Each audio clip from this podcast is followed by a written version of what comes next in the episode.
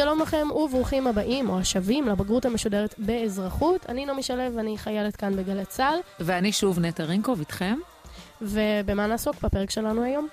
טוב, נעסוק uh, בעצם בארבעה יסודות חוקתיים שעליהם uh, מדינת ישראל מתבססת, uh, ואנחנו נעבור פרק-פרק. בחלק השני של הפרק הזה אנחנו נתעסק במבנה המבחן אזרחות עצמו.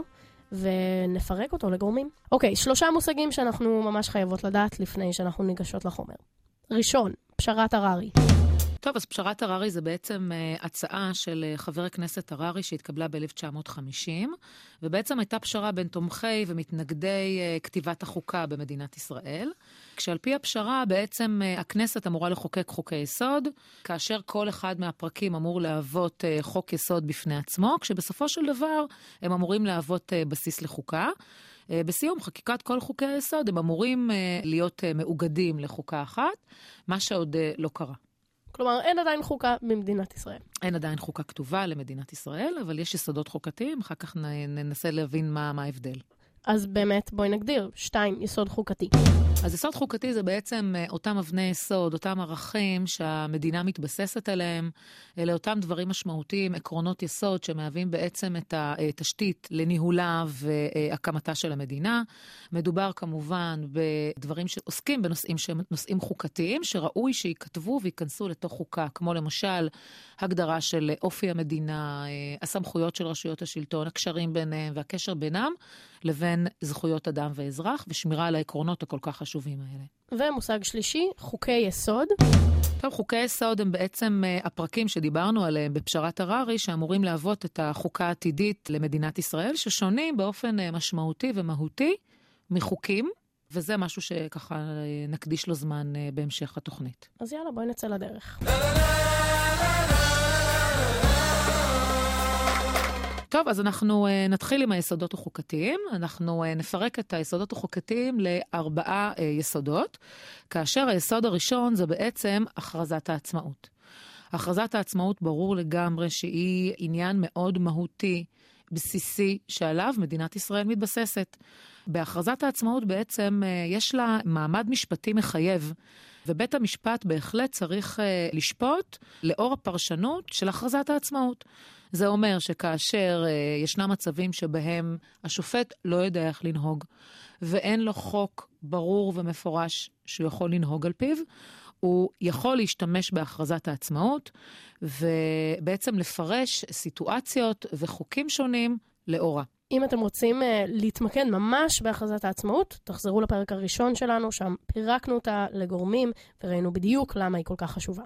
נכון מאוד. מעבר לזה, המעמד המשפטי של הכרזת העצמאות uh, התחזק uh, בעצם uh, מאז שהתקבלו חוקי היסוד, שכתוב בהם בצורה מפורשת שהם חוקקו ברוח הכרזת העצמאות, והם יכובדו ברוח העקרונות שבהכרזה על הקמת מדינת ישראל. כלומר, אם הכרזת העצמאות היא מסמך שחוקי יסוד מתבססים עליה, עם המקום המאוד משמעותי של חוקי יסוד, משמע להכרזת העצמאות יש מעמד מאוד משמעותי ובהחלט מהווה אבן יסוד שעליו מדינת ישראל עומדת ומתקיימת. דבר שני, שכבר חצי נגענו בו, זה פשרת הררי. כן, פשרת הררי בעצם מובילה אותנו לחוקי היסוד במדינת ישראל, כשחוקי היסוד הם היסוד החוקתי השני שאנחנו מדברים עליו. היסוד החוקתי השני בעצם uh, מדבר על חוקי היסוד, כאשר חוקי היסוד, uh, כמו שאמרתי, אמורים להוות פרקים בחוקה העתידית. חוקי היסוד שונים מחוקים רגילים בשלושה קריטריונים. הקריטריון הראשון זה קודם כל צורה. חוק יסוד נקרא חוק יסוד, וחוק רגיל נקרא חוק. לחוקי היסוד אין שנת חקיקה לעומת חוקים רגילים שבהם יש שנת חקיקה. בנוסף לזה, מבחינת המעמד, חוקי יסוד שונים מחוקים רגילים. זה אומר שבחוקי יסוד יש שריון ופסקת הגבלה, לעומת חוקים רגילים שהם נעדרים בדרך כלל את שני המאפיינים האלה. מה זה בעצם שריון ומהי פסקת הגבלה? שריון זה מצב שבו על מנת לשנות את חוקי היסוד נדרש רוב שהוא רוב מוחלט. כלומר, מעל 50% מכלל האנשים שאמורים לקבל את ההחלטה הזאת, ובכנסת ישראל זה בעצם 61 חברי כנסת ומעלה. לעומת זאת, כדי לשנות חוק רגיל, לא נדרש איזשהו רוב מיוחד. כלומר, בדרך כלל חוקים רגילים הם לא משוריינים. חוקים uh, שהם uh, חוקי יסוד, יש בהם פסקה שנקראת פסקת הגבלה. זה אומר שלא ניתן לשנות אותם בחוק אחר, אלא אם הוא עומד בשלושה קריטריונים שכרגע לא נפרט אותם מפאת קוצר הזמן, אבל אי אפשר לשנות חוקי יסוד בקלות רבה לעומת חוקים רגילים, שאפשר לשנות אותם די בפשטות, כלומר המעמד שלהם שונה. בעצם הם חוקים כל כך מיוחדים שעד היום בישראל נחקקו רק 12 חוקי יסוד, נכון? נכון מאוד. מעבר לזה, יש עוד uh, שוני בין חוקי יסוד לבין חוקים רגילים, וזה בעצם התוכן שלהם. חוקי יסוד אמורים לעסוק בעניינים עקרוניים חוקתיים, בנושאים שקשורים באופי המדינה, בסמכויות רשויות השלטון, בעקרונות השמירה על זכויות אדם ואזרח. לעומת זאת, חוקים רגילים הם חוקים שנועדו אה, לאפשר את החיים במדינה, ולא כולם עוסקים בתכנים שהם מהותיים. שעליהם בעצם uh, המדינה מתבססת ומתווים את uh, אופייה של המדינה ואת ההתנהלות שלה. אני רוצה להציג כאן uh, שני חוקי יסוד מרכזיים שעוסקים שניהם בזכויות אדם ואזרח, שזה גם פרק שעסקנו בו. חוק יסוד כבוד האדם וחירותו, שבעצם מפרט את זכויות היסוד של האדם בישראל, כמו למשל הזכות לחיים וביטחון שדיברנו עליה, כמו הזכות לקניין שדיברנו עליה. גם בחוק יסוד כבוד האדם וחירותו וגם בחוק יסוד חופש העיסוק, יש פסקאות הגבלה. המעמד שלהם שונה מאשר מעמד של חוק רגיל. כלומר, ניתן לחוקק חוק הסותר את הזכויות שבחוק היסוד, רק בתנאי שהוא הולם את ערכי מדינת ישראל כמדינה יהודית אה, ודמוקרטית. לא ניתן בכל רגע אפשרי לשנות את החוק הזה בחוק אחר שמחליף אותו ולא עומד בקריטריונים שהזכרנו כרגע. אני ממשיכה עם אה, אה, חוק יסוד כבוד האדם וחירותו. נקודה נוספת זה באמת שבית המשפט נותן לחוק הזה בהחלט משמעות רצינית מאוד, ואפילו פוסל חקיקה של הכנסת. הכנסת, כאשר uh, הכנסת מחוקקת חוקים שאמורים uh, לפגוע בחוק יסוד כבוד האדם וחירותו. בחוק יסוד חופש העיסוק, uh, שזה החוק השני שאני מציגה, אנחנו בעצם עוסקים בזכות שכבר דיברנו עליה, שנקראת חופש העיסוק. גם בחוק הזה יש פסקת הגבלה. וגם פה שוב נשאלת השאלה בנוגע לפרשנות של החוק ובית המשפט, האם הוא יכול או לא יכול לפסול חוקים של הכנסת שעלולים לפגוע בחופש העיסוק. אני רוצה לעבור ליסוד החוקתי השלישי. היסוד החוקתי השלישי נקרא חוק השבות. חוק השבות, אה, גם הוא הוזכר בפרק הראשון שדיברנו עליו, על המאפיינים של מדינת ישראל כמדינה יהודית, וגם על ההתחייבות של מדינת ישראל לאפשר עלייה יהודית. התפקיד של החוק הזה הוא כמובן אה, לשמר את הרוב היהודי. אבל הוא בראש ובראשונה קובע שכל יהודי זכאי לעלות לארץ. הוא מאפשר ליהודים, לבניהם, אה, נכדיהם ובני זוגם לעלות למדינת ישראל, וכמובן שהוא uh, מאפשר את הרוב היהודי והריבונות היהודית של מדינת ישראל עבור העם היהודי. בעצם הוא מראה כמה הנתח של יהודית במדינה יהודית ודמוקרטית הוא חשוב. כלומר, ממש מעגנים את זה בחוק יסוד, שחוק השבות יאפשר לכל יהודי באשר הוא לעלות למדינת ישראל ולשמור על מאזן יהודי. נכון, וכשאת מדברת על יהודי, אז uh, החוק גם מגדיר מיהו יהודי, וזו בהחלט סוגיה במחלוקת. מיהו יהודי uh, במהלך השנים uh, הרבות מאוד שהעם היהודי קיים בכלל, וגם מאז uh, הפרשנות של uh, הקמת מדינת ישראל כמדינה יהודית, ההגדרה לא הייתה מדויקת עם uh, הקמת המדינה. ועם חקיקת החוק, ולכן ב-1970 הוגדר אה, בחוק השבות בצורה מפורשת מי יהודי, וההגדרה אומרת שיהודי הוא מי שנולד לאם יהודייה, או שנתגייר, והוא אינו בן דת אחרת. קדמו לה בג"צים שונים שהעלו מחלוקות שונות סביב אה, העניין הזה. דניאל, לדוגמה. כן, נכון, אה, בג"ץ שליט, רופאייזן. ובכל מקרה, החוק עדיין אה, מהווה איזושהי בעיה. משום שהוא אינו מגדיר אה, מהו הגיור המאפשר הגדרה של מי יהודי לצורך החוק, משום שביהדות ישנם אה, שלושה זרמים. אם זה גיור אורתודוקסי, רפורמי וקונסרבטיבי, והנושא כמובן אה, נתון למחלוקת ציבורית מזה שנים. חוק השבות הוא לא חוק יסוד, חוק השבות הוא חוק רגיל, שהוא מהווה יסוד חוקתי, בגלל שהוא כל כך חשוב ומשמעותי לצורך העובדה שמדינת ישראל היא מדינה יהודית שצריכה לשמור על רוב יהודי וריבונות יהודית, הוא מהווה יסוד חוקתי, הוא לא חוק יסוד. בכל מקרה, גם בחוקי היסוד ישנם דברים שהם במחלוקת, או יכולים להיות אה, עניינים שעוד צריך להשלים אותם מבחינת חקיקה. וזאת הראיה שבעצם לא אספו את כל החוקי היסוד עדיין לכלל חוקה אחת. אז בואי נעבור ליסוד החוקתי הרביעי, שהוא חוק האזרחות. גם חוק האזרחות, כמו אה, הכרזת העצמאות, כמו חוק השבות, מהווה בעצם יסוד חוקתי רביעי. והוא בעצם מגדיר מיהו אזרח במדינת ישראל. אז הוא מגדיר את הדרכים השונות לקבלת אזרחות ישראלית. הוא נובע כמובן מתפיסת יסוד שמדינת ישראל היא מדינת הלאום היהודי, ולכן אזרחים הם מי שיכול לעלות מכוח חוק השבות, באמת מוגדר במדינת ישראל כאזרח. אבל ישנן דרכים נוספות לקבל אזרחות שהן לא רק באמצעות חוק השבות, והן באמצעות ישיבה רצופה בישראל בין השנים 1948 אה, ל-1952, לידה לאזרחים שהם אזרחים אה, ישראלים. התאזרחות על בסיס אה, קריטריונים שונים, כמו ידיעת השפה העברית. ובנוסף לזה יש עוד דרך אחת לקבל אזרחות ישראלית, והיא באמצעות כוח הענקה. כלומר, שר הפנים יכול להעניק אזרחות על uh, בסיס uh, קבלת החלטות שלו, כמו תרומה למדינה, אפשר לתת uh, כדוגמה את חסידי אומות עולם, למשל. אבל שוב, הלידה היא לא משהו שבהכרח מחייב קבלת אזרחות באותו רגע, כמו בארצות הברית נגיד. נכון, כי בעצם אנחנו לא מקבלים אזרחות אם אנחנו נולדים בטריטוריה או בגבולות של מדינה מסוימת, אלא המפתח הוא לידה לאזרחים שהם אזרחים ישראלים, כלומר, מה שפעם נלמד כדין דם. אנחנו מקבלים אזרחות בירושה מאזרחים.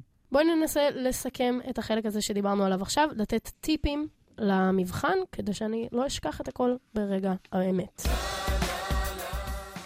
טוב, אז דיברנו בעצם על אה, יסודות חוקתיים, שהם היסודות שעליהם המדינה מתבססת. כמו שלכל אחד בבית יש את העמודים התומכים אה, בבית שלו ובדירה שלו, ככה גם למדינת ישראל יש את העמודים התומכים שלה. צריך לזכור ארבעה. מדובר בהכרזת העצמאות שעליה מתבססת מדינת ישראל. מדובר בחוקי יסוד, בחוק השבות ובחוק האזרחות. אחד הדברים שאני ככה מציעה לחדד זה את ההבדלים בין חוקי יסוד לבין חוקים רגילים. חוקי יסוד עוסקים בנושאים חוקתיים, וחוקים עוסקים בעניינים חוקיים. ודיברנו כבר על, אה, אני חושבת שהזכרנו כבר פעמיים, אה, מהו נושא חוקתי. נושא חוקתי עוסק בזכויות אדם ואזרח, בסמכויות רשויות השלטון, באופי המדינה, בעניינים מהותיים. שבעצם מהווים ערכים מרכזיים שעליהם המדינה מתבססת. אז אולי קצת כדי לתת לכם איזשהו אה, חומר רקע מעניין להעשרה בנושא הזה, אנחנו נעבור ל-60 שניות שלקוח מתוך דקה ישראלית כאן בגלי צה"ל על המהפכה החוקתית. למרות שפסק דין בנק המזרחי אינו פסק דין מוכר, הוא נחשב לנקודת מפנה באופי המשטר בישראל. היה זה בתחילת שנות התשעים, כאשר נקלעו הקיבוצים למשבר כלכלי עמוק, ועל מנת למשותם מהבור, חוקק חוק גל, לפיו יצומצמו חובותיהם. מי שנפגעו מהחוק היו הבנקים, שנאלצו לוותר על כספי החוב. אלא שכמה חודשים לאחר מכן נפל דבר בכנסת עם חקיקת חוק יסוד חופש העיסוק וחוק יסוד כבוד האדם וחירותו. יש הרואים בשני החוקים האלה את תחילתה של המהפכה החוקתית, כינוי לתהליך שהוביל השופט אהרן ברק, לפיו בית המשפט התייחס לשני החוקים הללו כבעלי מעמד על. אולם הדבר לא עוגן בפסיקה המשפטית עד שהגיע תיק בנק המזרחי. בהסתמכו על שני חוקי היסוד החדשים, פנה הבנק לבתי המשפט. כשהגיע הערעור לפתחו של בית המשפט העליון ב-1995, קבע העליון כי זכותם של הבנקים לקניין נפגעת ופסל את חוק גל. ביטול החוק היה צעד ראשון במאבק הרשויות בין מערכת המשפט לכנסת, שנמשך עד ימינו אנו.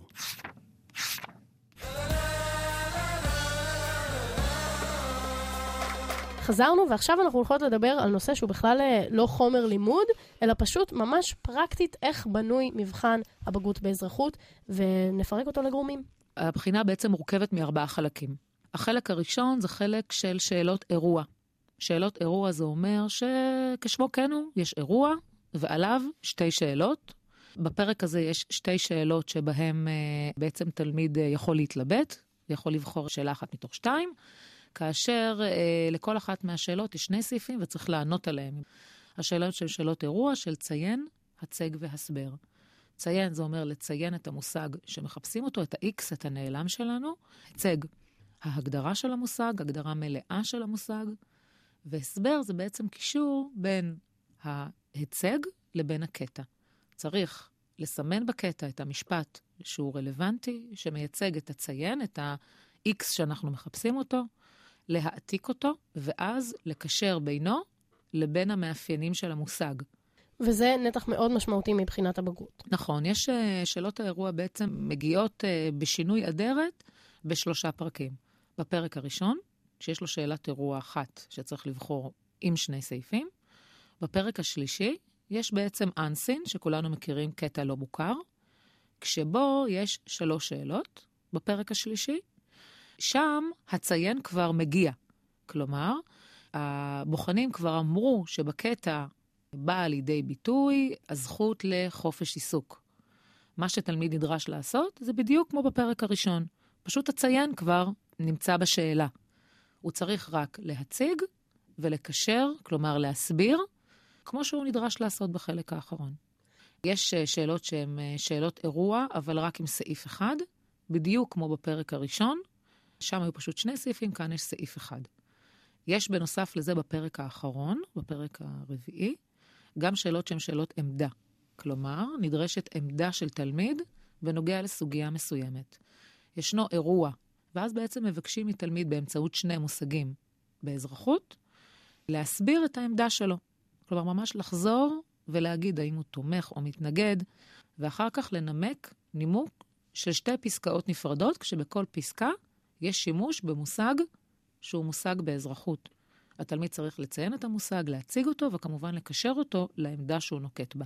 ויש עמדה שיכולה לא להתקבל או כן להתקבל, או שכל עוד אני כותבת לפי הכללים, זה מקובל. כמובן שהעמדה, אם תלמיד כותב משהו ואחר כך הדברים לא עומדים בקנה אחד עם מה שהוא משתמש במושג ובעצם לא מקשר את זה לעמדה שהוא מתבקש לנקוט, אז זאת עלולה להיות בעיה. אם תלמיד למשל מציין איזושהי אה, זכות ובעצם מקשר אותה באופן לא נכון, אז אה, כמובן שהתשובה שלו לא תתקבל. אבל אה, אם תלמיד אה, קולע לאיזושהי עמדה שהיא מנוגדת לבוחן שלו, או תואמת את הבוחן שלו, כמובן שאין לזה שום משמעות. אנחנו אה, מעריכי בחינות בגרות מקצועיים, כמובן יודעים להניח אה, עמדה כזאת או אחרת בצד. תלמיד צריך אה, לקחת אה, מושג מסוים, ובהתאמה להתאים אותו לעמדה שלו. תלמידים לפעמים מתבלבלים, כלומר לוקחים מושג אחד, ובעצם אומרים שהם תומכים במשהו, ובעצם בסופו של דבר בנימוק שלהם מתנגדים אליו. אז התלמיד לא יהיה זכאי לקבל את כל הנקודות. הפרק הראשון, הפרק השלישי והפרק הרביעי דומים, משום שיש להם אה, שאלות שהן שאלות אירוע. הפרק האחר הוא פרק, אה, הפרק השני. הפרק השני בעצם מחולק לשני חלקים, הוא עוסק בשאלות שהן שאלות ידע. בחלק הראשון שלו יש אה, חמש שאלות ידע שמוגדרות כשאלות ידע פשוטות, מהם צריך לבחור שלוש. מה בדרך כלל מופיע שם? הצגים של מושגים שונים, הבדלים בין מושגים שונים, שאלות שקשורות לתכנים uh, הלימודיים, אבל באמת באופן הפשוט שלהם. כל הפרק הזה כולו הוא 40 uh, אה, נקודות, כלומר 40 אחוז מהמבחן, שהוא בהחלט נתח משמעותי. אלה שאלות שבעצם uh, uh, מוגדרות כשאלות ידע מורכבות. שאלות ידע מורכבות הן בעצם השאלות הכי יקרות במרכאות או לא במרכאות במבחן, ושוות 13 נקודות. השאלות האלה הן שאלות שהתפקיד של התלמיד הוא בעצם לקחת מושג אחד, לקחת מושג שני ולקשר ביניהם יחד. יש אשכולות שונים, כלומר, בתוך החלק של שאלות ידע מורכבות, ישנם בעצם חמישה נושאים שונים שמוצגים לתלמיד כברירה, שמתוכם הוא יכול לבחור. תלמיד צריך לבחור שאלה אחת ולענות עליה. הטיפ המרכזי שיש לי לגבי איך עונים על שאלה כזו, זה פשוט מזהים את המושג הראשון, מגדירים אותו. מזהים את המושג השני, מגדירים אותו, ובסופו של דבר מקשרים בין המושג הראשון לבין המושג השני. כל אחד מהמרכיבים שכרגע אמרתי מתומחר בניקוד, ולכן חשוב מאוד להקפיד לענות על זה באותו אופן. מושג ראשון, מושג שני, ואז לענות על השאלה. לדוגמה, הצג את עקרון שלטון העם, מושג ראשון, הסבר כיצד אה, עקרון הכרעת הרוב מבטא את עקרון שלטון העם. אז אני צריכה לעצור רגע, להגיד, יש לי את שני העקרונות האלה, אני מגדירה אותם בראש קודם כל, ואז אני חושבת איך את, לקשר ביניהם. אז את צריכה להגדיר אותם בראש, אבל את כן כותבת את ההגדרה גם בבחינה. את כותבת היצג של עקרון שלטון העם, אחר כך היצג של עקרון הכרעת הרוב, והמשימה השלישית שלך זה לעשות באמת את הקישור בין המושג האחד לבין המושג השני. אני מדגישה את זה בכוונה, כי זה בעצם השאלה, שאלה מאוד מאוד יקרה. חוץ מהפרק הראשון, ששם יש אה, באמת שאלה של 14 נקודות, אבל זה מחולק לשני סעיפים. כאן זאת שאלה אחת שחשוב להדגיש את הדרך אה, מענה שלה, כדי שתלמידים לא יאבדו נקודות. עכשיו, לפעמים תלמידים לא יודעים לקשר בין שני המושגים האלה, ובוחרים אולי לא לענות עליה. ואני מבקשת להגיד שזה חבל מאוד, כי אם תלמיד יגדיר את, ה, את המושג הראשון ויגדיר את המושג השני, הוא כמובן יקבל נקודות, ותלמיד לא יוותר על כל ה-13 נקודות מראש, כי הוא לא יודע לקשר ביניהם. מה הם נושאי החובה, ומה הנושאים שיכול להיות שתהיה לי בחירה ביניהם? הנושאים אה, שחוזרים על עצמם אה, בבחינות הבגרות הם בדרך כלל אה, עקרונות הדמוקרטיה, ממש בהתאמה לפרקים שאנחנו, שעשינו אותם ועברנו עליהם פה בתוכנית. עקרונות הדמוקרטיה, זכויות מהסוגים השונים, רשויות השלטון, הסמכויות שלהם והעקרונות שדיברנו עליהם במהלך השידור על רשויות השלטון. כל מה שקשור להכרזת העצמאות, מדינת ישראל כמדינה יהודית ודמוקרטית, וכמובן הדברים שנוגעים לאשכולות עצמם. האשכולות, אני חוזרת, מופיעים בשאלות ידע מורכבות. תלמידים יכולים אה, לבחור לעצמם מה הם רוצים ללמוד ומה לא. למשל, מתוך חמש שאלות, תלמיד נבחר לבחור שאלה אחת. אז הוא לא צריך ללמוד את כל הפרקים, אלא באמת להתמקד באחד האשכולות, או שניים, כדי שתהיה לו בחירה, וללמוד את השניים האלה ולוותר על השלושה הבאים. זה הטיפ אה, שאני יכולה לתת אה, לתלמידים.